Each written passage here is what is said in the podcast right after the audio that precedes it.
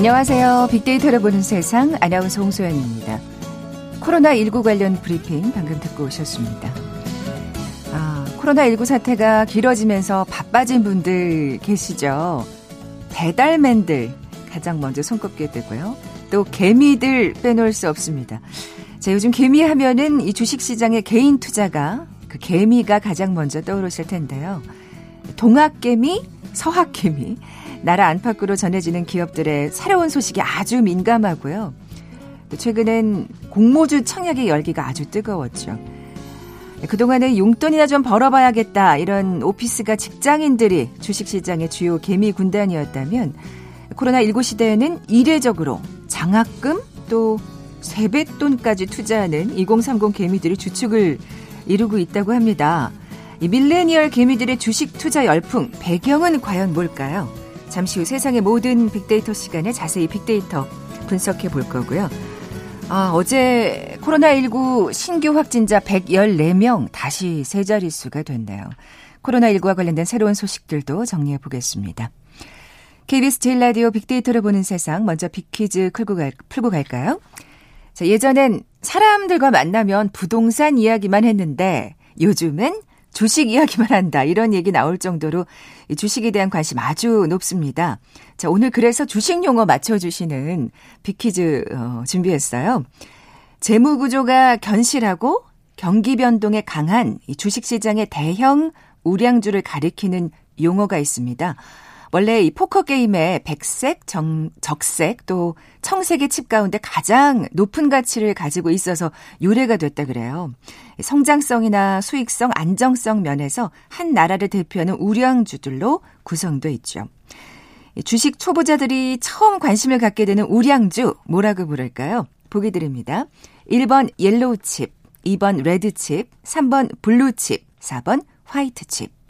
오늘 당첨되신 두 분께 커피에 도는 모바일 쿠폰 드립니다. 휴대전화 문자 메시지 지역번호 없이 샵 9730, 샵 9730. 짧은 글은 50원, 긴 글은 100원의 정보 이용료가 부과됩니다. KBS 라디오 어플리케이션 콩은 무료로 이용하실 수 있고요. 유튜브로 보이는 라디오로도 함께 하실 수 있습니다.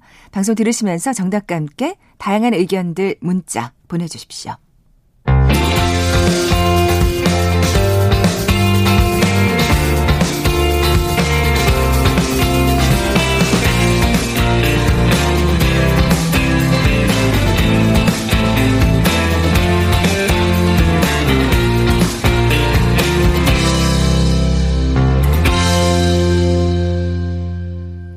궁금했던 모든 화제와 이슈를 빅데이터로 분석해보는 시간이죠. 세상의 모든 빅데이터.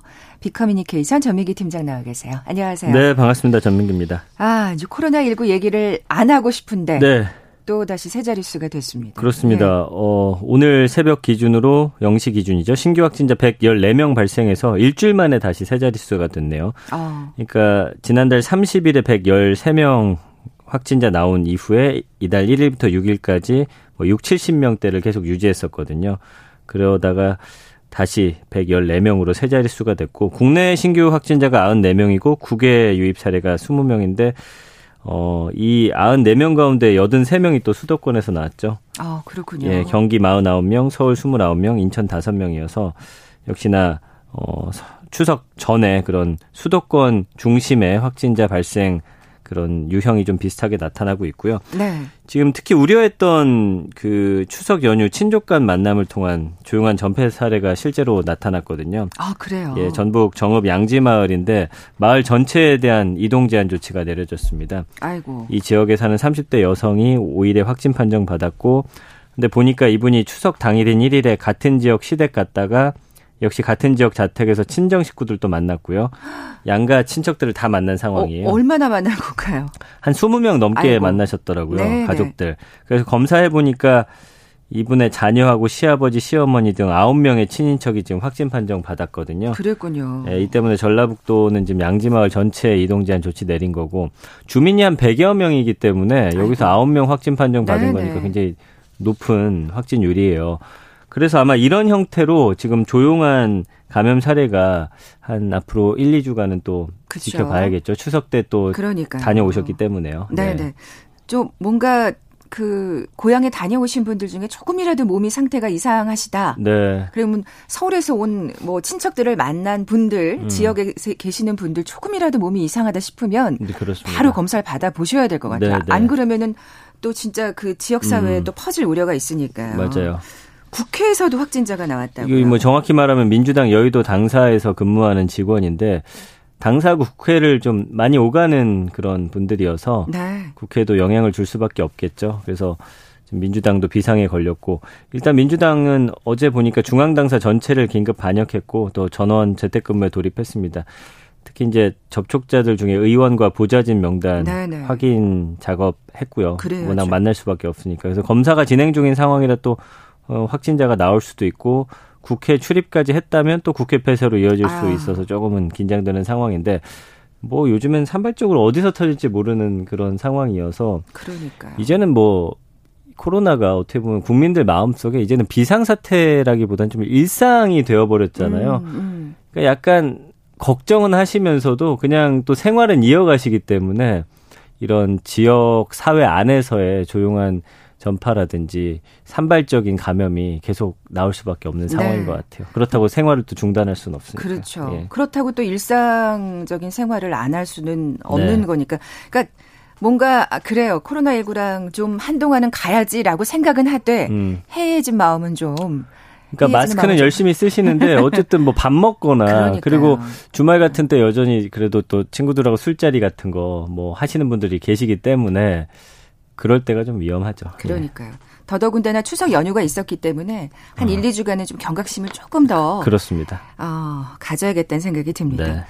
뭐 국내 코로나 관련 소식도 소식입니다만 사실 트럼프 미국 대통령 때문에 이 음. 코로나 19 소식이 더 화제가 됐었죠. 맞아요. 그 지난 일주일 동안 코로나 언급량 중에서 연관어가 트럼프 대통령이 10위 안에 들었어요. 그러니까 국내 소식도 궁금해하지만 지금 트럼프 미국 대통령의 확진 소식이 국내에서 더 이슈가 되고 있거든요. 음. 지난 2일이었죠. 부인 멜라니아 여사와 함께 코로나 확진 판정 받았고 2일 새벽에 이제 그걸 또 본인이 전합니다. 트위터를 통해서. 워낙 트위터를 스스로. 사랑하시니까요. 그렇죠. 이분이. 그리고 같은 날 6시 10분 오후죠. 메릴랜드주에 있는 군병원에 입원을 했거든요.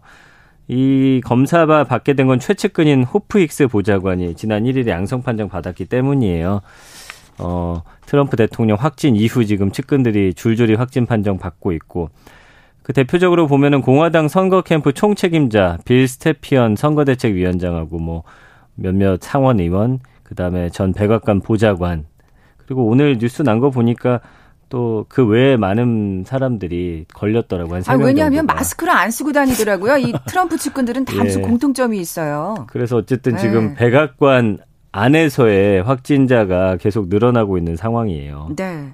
뭐 힉스 보좌관이 먼저 양성 판정을 받긴 했습니다만 음. 뭐 트럼프 대통령이 뭐 먼저일 수도 있다 뭐 이런 어, 얘기도 그렇죠. 나오는 것 같고요. 예. 그리고 또 뭐 굉장히 또 한동안 뭐 음. 확진이 됐는데 굉장히 늦게 알렸다. 뭐 이런 뉴스부터 아, 왜냐면은 예. 그 1차 검사하고 좀 더 자세한 2차 검사 나오기까지 그 전에 확진이 나왔는데 알리지 않고 있다가 2차 확진 받고 나서 그날 사실은 올린 거여서 음. 그런 의심들이 지금 뭐 CNN이라든지 미국 보도를 통해서 계속 나오고 있죠. 정말 여러 가지 뉴스들이 각가지 네. 뉴스들이 꼬리에 꼬리를 물고 있는 것 같아요. 뭐 게다가 또 한동안 음. 굉장히 위중했다 뭐 이런 얘기도 나오고요. 맞아요. 예. 결국에는 퇴원을 했습니다. 사흘 만에. 야, 이거는 사실은 일반인이면 불가능한 일인데 어제 현지 언론이 또 그 모습 생중계했잖아요. 그러니까 군 병원 정문에 이제 모습 드러냈고 정장 차림에 파란 줄무늬 넥타이 차고서 문 나서자마자 또 오른손 쥐어서 주먹을 흔들었죠. 특유의 제스처. 어, 예. 나는 건강하다라는 어떤 모습을 보이기 위한 것 같고요.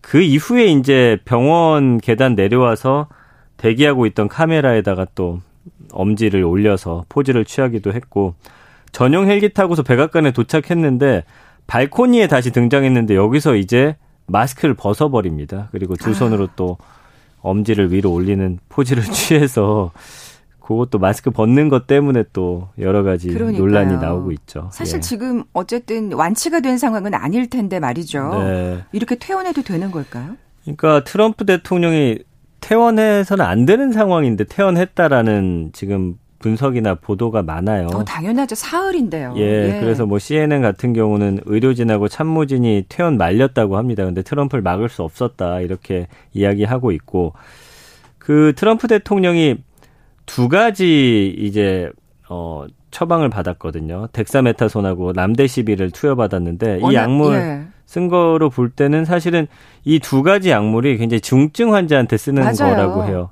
일단 초기나 경증 환자가 이걸 투여 받았을 때는 오히려 어 코로나가 악화되는 그런 상황이 있었기 때문에 이거를 봤을 때는 이미 트럼프 대통령이 좀 아까 말씀해 주신 대로 어 굉장히 중증 이상이었고 음. 이미 지금 폐기능 손상을 입었을 수도 있고 앞으로 더 위험해질 수도 있다 이렇게 이야기를 하고 있거든요. 그렇지만 뭐 어쨌든 트럼프 대통령 어 대선이 얼마 남지 않았기 때문에 좀 건재함을 과시하기 위해서 마스크 벗는 모습을 보여주곤 있어요. 아니 본인이 정말 지금 급한 거는 알겠는데 네. 그 옆에 있는 사람들은 무슨 죄입니까? 근데 이게 네. 아마 딜레마였던 것 같아요. 왜냐하면 트럼프 대통령이 좀 빨리 극복하고 나오는 모습을 보여줘야 대선에서도 네. 내가 이렇게 약간 코로나를 이렇게 극복을 했고 사실 마스크 안 써도 된다 누누이 평소에 이야기했잖아요. 그랬죠. 미국 안에서는 지금 집단 감염 체계로 가자라는 말도 나오거든요. 그러니까 집단 면역이요. 스웨, 아, 면역이요. 어. 죄송합니다. 그 스웨덴에서 했던 거 있잖아요.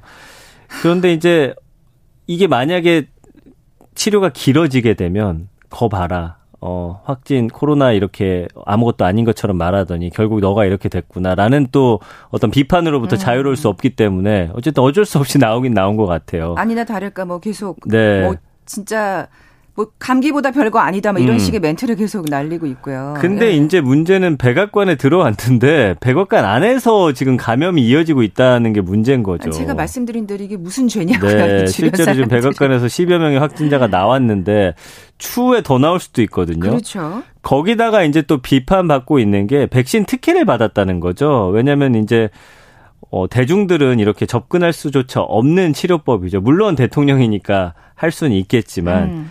더 집중적인 치료를 받았고 그다음에 그렇지만 이 코로나19 감염을 경시하는 태도를 계속 보여주고 있기 때문에 지금 굉장히 좀 아, 여러모로 아, 예. 분노할 수 있죠. 미국 예. 국민들로서는 지금 말씀하신 대로 렘데시비르랑 덱사 메타손 외에 그럼 다른 백신 치료도 받은 거예요? 그러니까 지금 그 외에도 미국 리제네론사가 개발 중인 코로나19 항체 칵테일 치료제도 처방을 받았어요. 이거 아직 아. 승인 안 된 거거든요. 예, 예, 그러니까 예.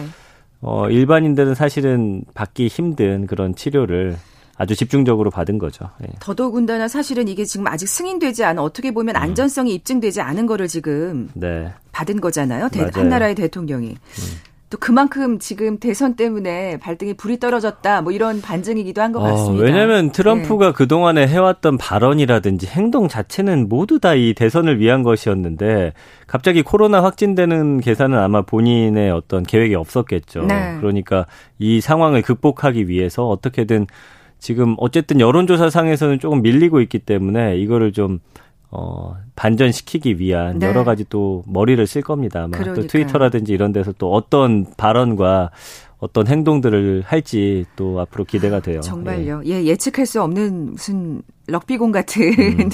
인물이죠, 사실은.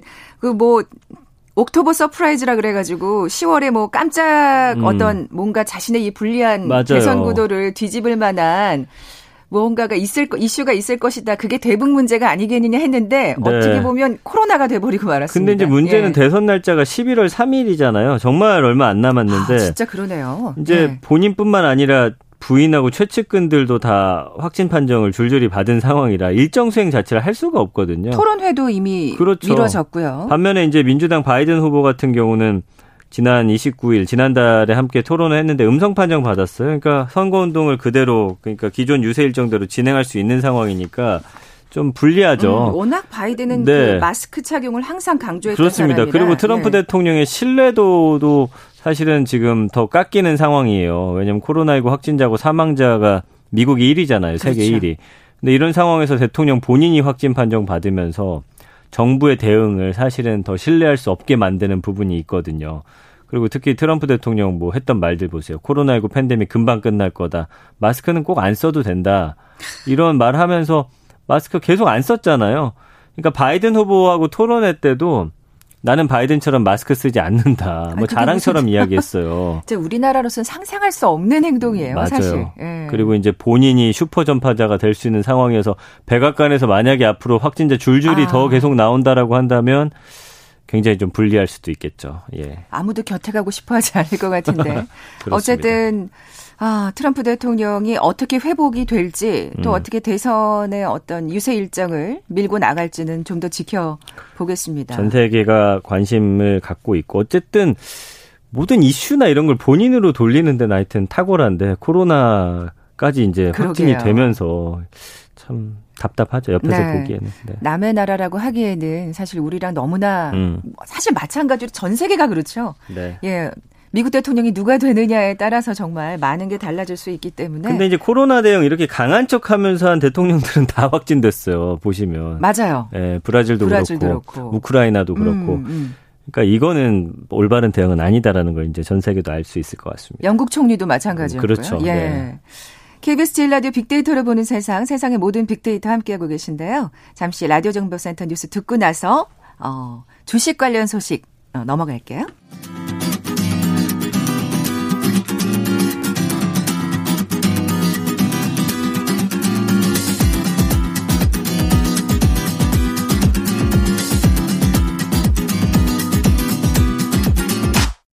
KBS 일라디오 빅데이터로 보는 세상.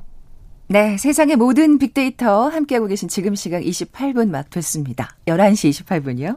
전 팀장님, 빅퀴즈 네. 다시 한번 내주세요. 자, 오늘은 주식 관련 소식 전해드릴 거예요. 그래서 주식 용어를 퀴즈로 내봤습니다. 원래 포커 게임의 백색, 적색, 청색의 칩 가운데 가장 높은 가치를 갖고 있어서 유래가 아. 됐습니다.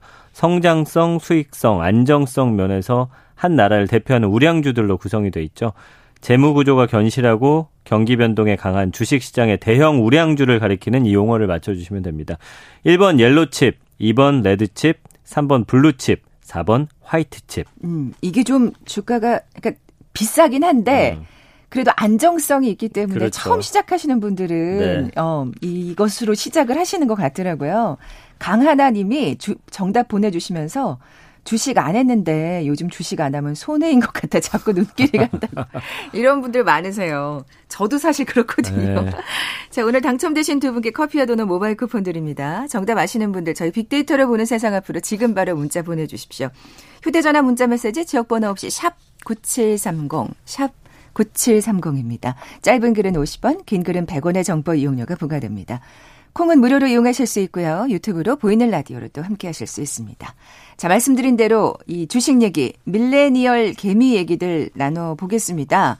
뭐 주식 투자가 열풍이라는 거는 음. 뭐 뉴스를 통해서 많이들 보셨을 거예요. 근데 네. 특히 이 밀레니얼 개미 2030 세대들이 주축이 되고 있다. 맞아요. 지금 한국 증시에서 전례 없는 그 최근의 투자 열풍에 2030들이 아주 중심에 있다라는 거거든요.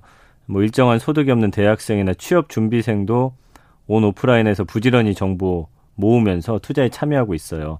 그 대학교 온라인 커뮤니티 같은 경우는 이제 주식 게시판이 뭐 생겨나고 투자 동아리 가입 열기도 뜨겁다고 합니다. 그러면서 뭐 경제 뉴스라든지 어. 기업 공시, 증권사 애널리스트 분석 보고서 이런 것까지 전문가처럼 훑으면서 투자처 모색하고 세뱃돈, 장학금 이런 것들을 모아서 주식을 사고 있어요. 아니, 장학금은 아, 예, 그렇군요. 음. 네. 그동안 청년 세대가 좋은 직장과 안정적 소득을 얻기 위해서 사실은 자기 개발에 몰두했었다면 음. 저 때는 이제 자기 개발 많이 했던 시대고 스펙을 쌓던 이제는 이른바. 자본 개발로 좀 넘어간 어. 거 아니냐 이런 분석이 나오더라고요. 왜 이렇게 됐을까요?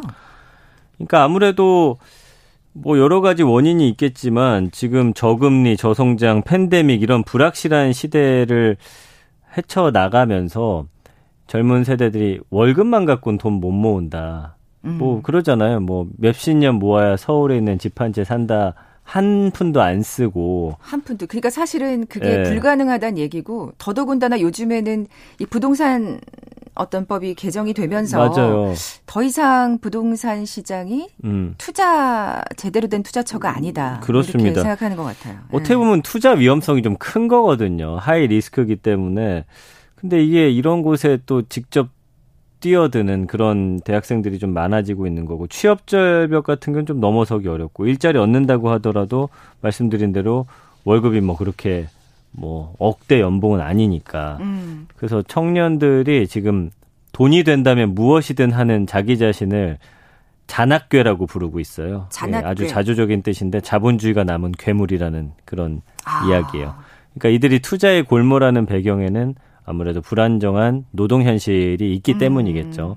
그러니까 힘들게 일해도 임금 상승률 같은 경우는 집값 상승률을 뭐 전혀 따라가지 못하고 평생 일해서 번 돈으로 말씀드린 집한 채 살 수 없고 그다음에 지금 코로나도 그렇고 기술 발전도 뭐 우리가 상상하는 이상으로 지금 빠르잖아요. 네. 그러니까 언제 내 일자리가 사라질지 모른다는 두려움으로 이어지고 있고 자포핑족도 말씀드렸잖아요. 이제 평생 직장도 없고. 네. 그 투자를 만류하는 주변 사람들한테 이 사람들이 주장하는 건 우리는 이제 노동 소득만으로 살아갈 수 없는 세대다. 아주 본인들을 냉정하게 평가하는 거거든요. 음. 그래서 이런 음. 상황에서 지금보다는 그래도 좀 나은 삶에 대한 희망을 얘기하려면은 투자라는 키워드가 있어야 된다는 거죠. 네, 그러니까 네. 이대로 살면 더 나아질 게 없고 오히려 더 힘들어질 것이다라는 그런 생각들이 있기 때문에 네.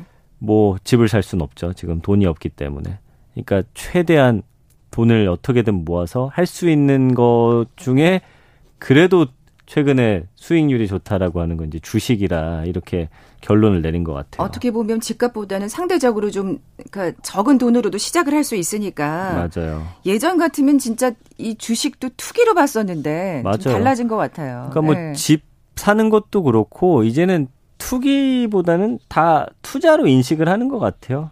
그러니까 밀레니얼이나 Z 세대 중에서 저축 대신 주식한다라는 친구들이 상당히 많거든요. 제 주변에도 있고. 음. 근데 이제 청년들은 이런 투자 자체를 굉장히 공정한 게임으로 보는 거예요. 내가 노력하고 내가 공부해서 아. 어 투자하는 만큼 보상이 따르는 일이라고 이제는 생각을 하는 거고 오히려 그 1997년에 외환 위기 있었잖아요.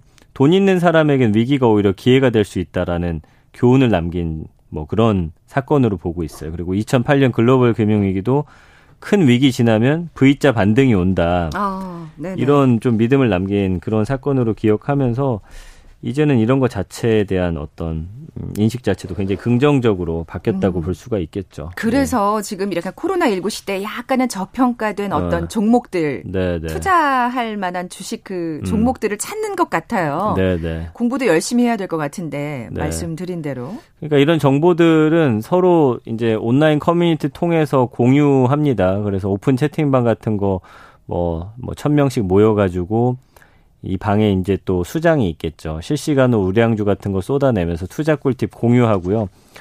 그 정보가 사실은 실제 수익으로 이어지는 건 장담을 할 수가 없어요. 그리고 음. 주식에 대한 이런 열기가 워낙 크다 보니까 네, 네. 어 뭐 온라인 강의라든지 그다음에 너튜브까지도 어 진출했죠. 그래서 특히 주식에 첫 발된 투자자들은 주식과 관련한 다양한 테마로 지금 너튜브에서 강의가 펼쳐지는데 이제 유 선생님이라고 불러요 이분들을. 아. 그래서 최근에 코로나 이후에 주식 관련한 그 뭐 팟캐스트라든지 너튜브가 굉장히 구독자가 상당히 많아지는 네. 그런 반사이익을 봤어요. 아니 뭐 공부를 해서 투자한다는 건 정말 바람직한 것 같아요. 누가 음. 뭐 하니까 나도 그럼 거기 해볼까 이렇게 음. 이런 식으로 해서는 정말 위험하니까요. 네. 근데 좀 걱정인 거는 대출까지 받는 영끌 그렇죠. 투자요? 예. 영혼까지 끌어 모아서 투자한다는 아, 영끌 거예요. 투자예요. 예. 그리고 아. 비투라고 해서 이제 빚내서 투자한다는 아이고, 거거든요. 그건 좀 위험하지 않나요? 좀 이런 예. 거를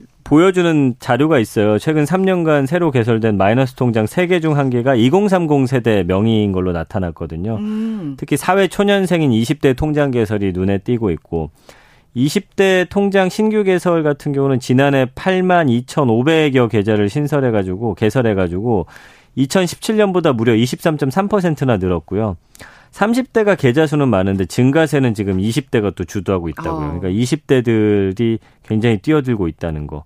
그리고 20대 뺀 다른 연령대는 모두 신규 개설 수가 줄었거든요. 그러니까 마이너스 통장 개설이 느는 만큼 지금 대출 연체액도 증가하고 있어요. 그래서 보면 2017년에 12억 7천만 원에서 지난해 16억 8천9백만 원, 33%가량 증가했거든요.